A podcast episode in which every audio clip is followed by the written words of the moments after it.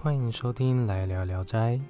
在这边，你可以听到如同《聊斋志异》内的故事。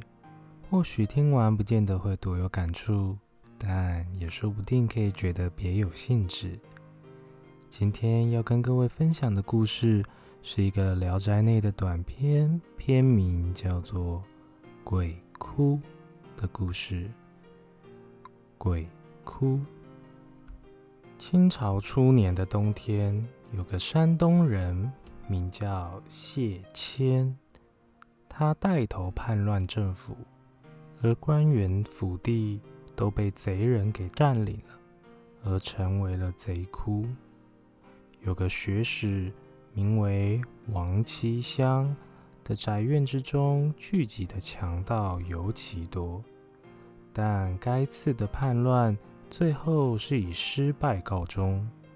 官兵破城而入，扫荡，并与该等的贼寇发生了激战，一时间尸横遍野，布满了宅院里的台阶，血甚至还淌流到了大门外，景象非常的凄惨。王七香在叛乱结束后，回到该宅邸，把那些尸体处理掉了。扫清了血污，再度住了进去。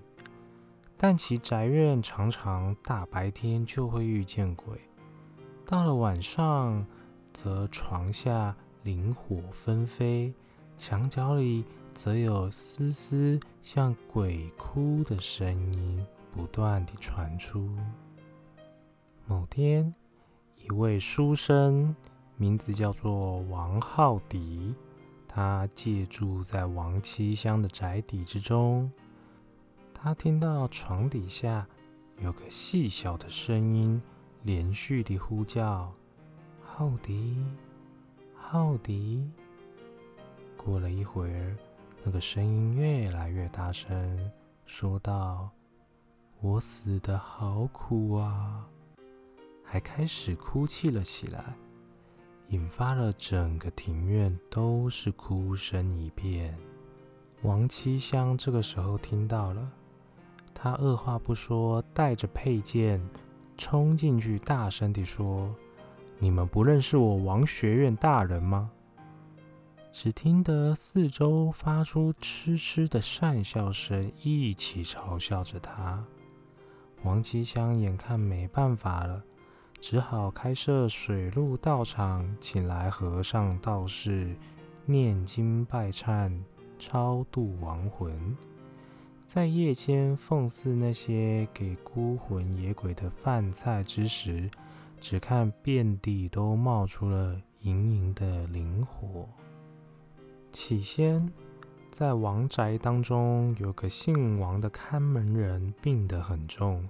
他不省人事已经好几天了。那天晚上，在王七香举办超度法会过后，王姓的看门人忽然伸手伸腿的打着哈欠，好像睡了一觉刚刚醒过来一样。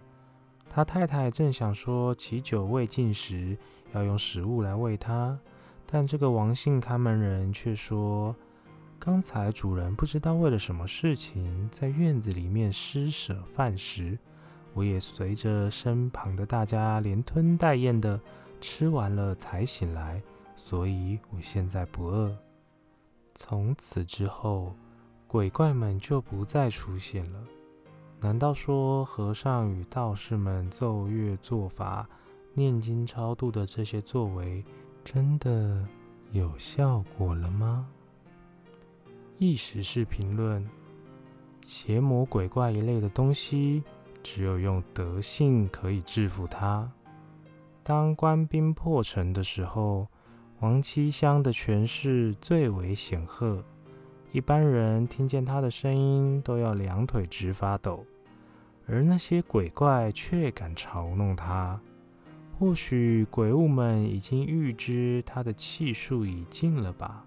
我在此一并奉劝天下的大人物们：你们做出人的样子都吓不住鬼，但愿你们不要再装出鬼的面目来吓唬人了。以上就是《聊斋志异》内篇名为《鬼哭》的短篇。这篇故事很有可能在当初记录下来的时候，就增加了一些好做隐喻啊，或是暗讽的桥段，所以最后意史式的评论好像也是意有所指的，在指称些什么。只不过现在看来却难以完整的还原，而变成了一段单纯的乡野奇谈，流转于世罢了。对照于现今，不也很像如此吗？人的记忆可能都是如此之短暂，很多时下流行或是尽为人知的事情，在经过时光的摧残后，就失去其原本的样貌。我们很多时候能懂的所谓的梗，也都会跟随着这社会的演变而转。换感触虽不免深，但这也是现实，所以才会有人总是怀念着以往的美好年代吧。但现实上，只是不愿意承认自己是被时代给抛弃，以及接受自己的某部分其实已经进入棺材里的这件事罢了。说完了故事。来聊聊近况，或说是为什么突然更新了这一集好了。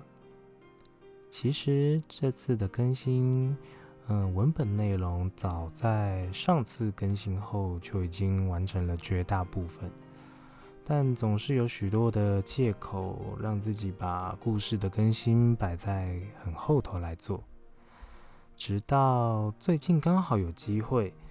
嗯，接触到了真实世界里，嗯，有着本频道的粉丝，那当面物理性的敲碗，希望来聊聊斋可以再度的更新。